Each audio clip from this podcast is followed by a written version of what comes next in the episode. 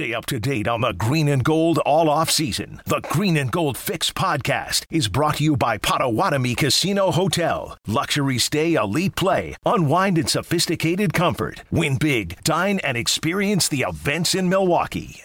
As much as you want to support Jordan Love and have him there and realize that he's got a lot of development to do, how much time do you really have? If it's your 10th, 11th, 12th year, it's like, what are we doing? So I can understand the frustration of the receivers. I mean, they're not showing up. They don't know who's going to throw them the ball. And you see all of the trickle down effect that this is starting, this is starting to cause. So they need to get as much as they possibly can if the goal now is to move on because a lot of players will think, hey, why don't we just move on and get everything we can because we still do have some good players here. I mean, we just lost a huge piece and you lost the MVP, and you're probably right. Super Bowl, probably not realistic without Aaron Rodgers, but you got to move on somehow.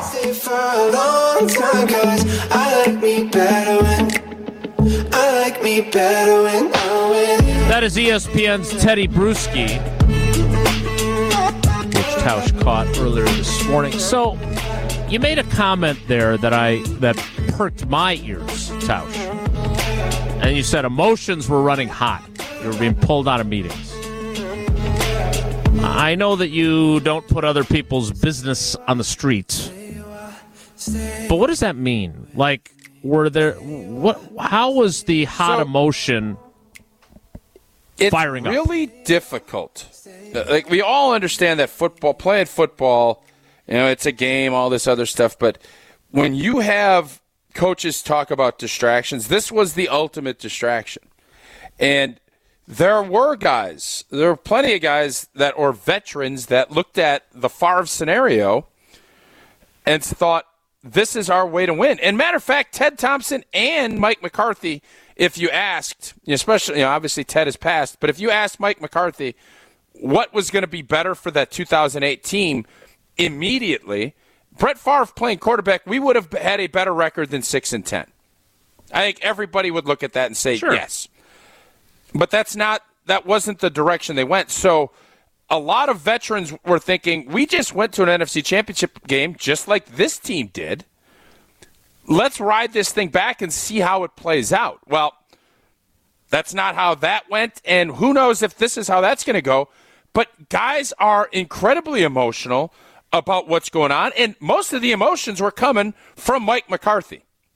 The that part of it was he was, I think, hurt by how this was playing out. I think he was hurt on a lot of different fronts. But the players all, we obviously all respected Mike and were listening to him. And when something like this happens, you look at your own, just like Darren just talked about, you look at your own career and you look at your own side of it, and right. his perspective on it was a lot different than mine. I was looking at it like, I don't know. I think this is my last year of my deal. I, I don't know what's going to happen. He didn't know what was going to happen. He had a, he has a window, seven, eight year window left. You don't know when you're in year eight, year nine. You don't know how many years you have left. So you want whatever is going to be best for me this season will be best for the team. Well, the team doesn't view it that way. And with Bruschi talking, I disagree wholeheartedly with what Tedy is saying. But the point that he's bringing up, this distraction and this how you function as a football team, if you believe in moving forward, which is what I think Aaron is probably looking at, what he would love in an ideal world, Green Bay moving forward without him, Green Bay does not want to do that. And they have that control that they don't have to do that. Is a stalemate going to be good? It, it's just going to continue to, unless you know he's coming back, the chances of you being successful in New Orleans without Aaron Rodgers, if this thing isn't resolved, drops off precipitously because of those distractions and because to grow as a football team, you all have to be in that boat rowing or whatever analogy you want to use. And if it's always looking over your shoulder, thinking about what is happening with our star player, you can't grow and you're going to have literally no chance. And that's where I'm almost thinking now with this Blake Bortles talk that I said before. If things don't happen and it gets dragged out, this team won't be a playoff team.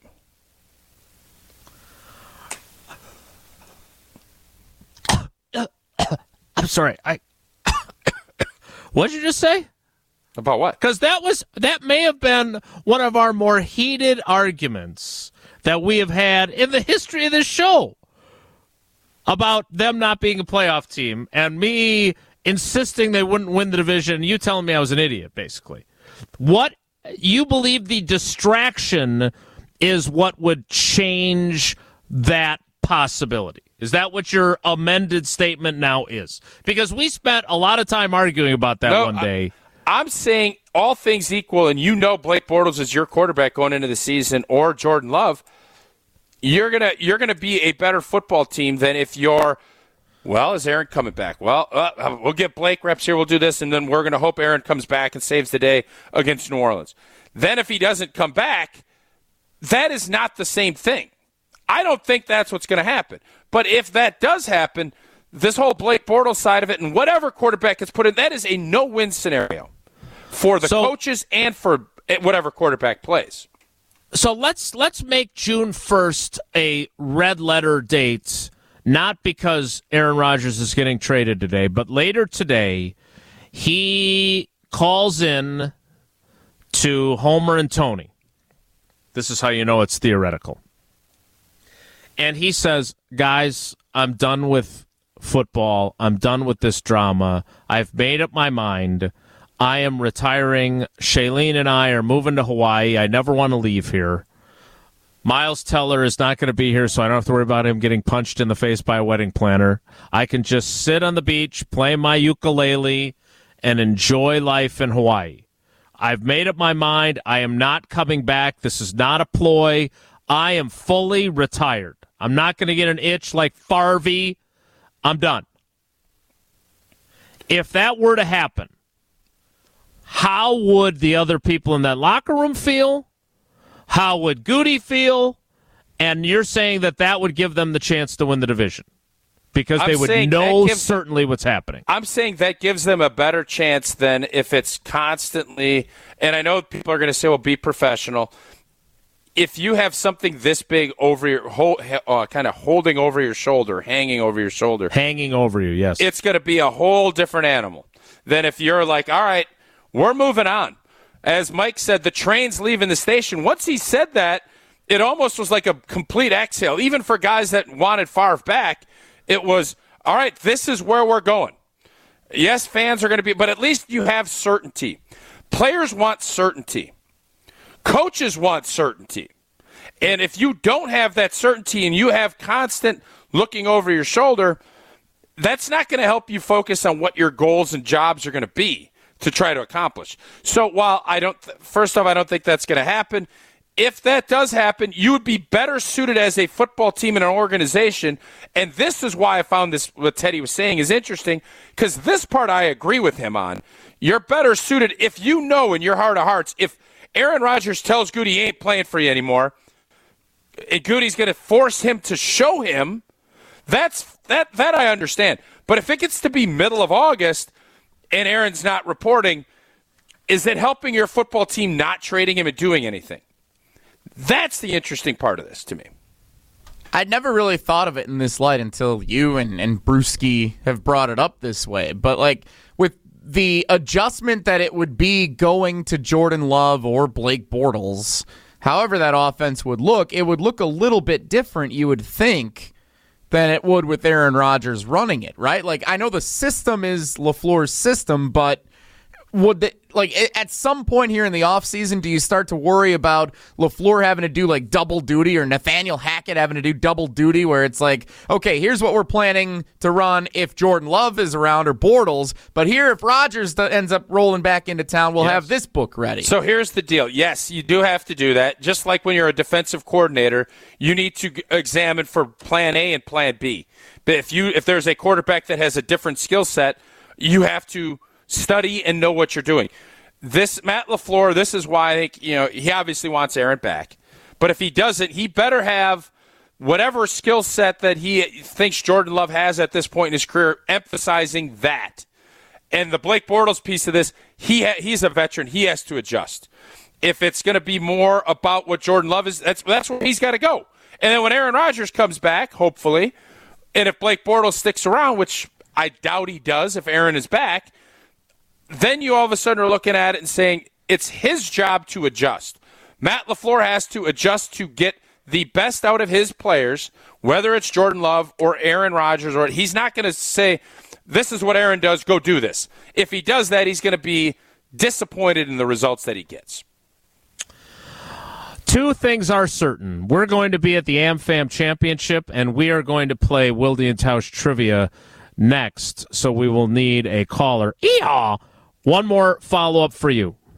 Brett Favre retires on March 8th, 2008. He stays retired. There is no summer drama. Yep. There is no FlightAware and all the other garbage that went through it. Aaron Rodgers isn't booed at family night.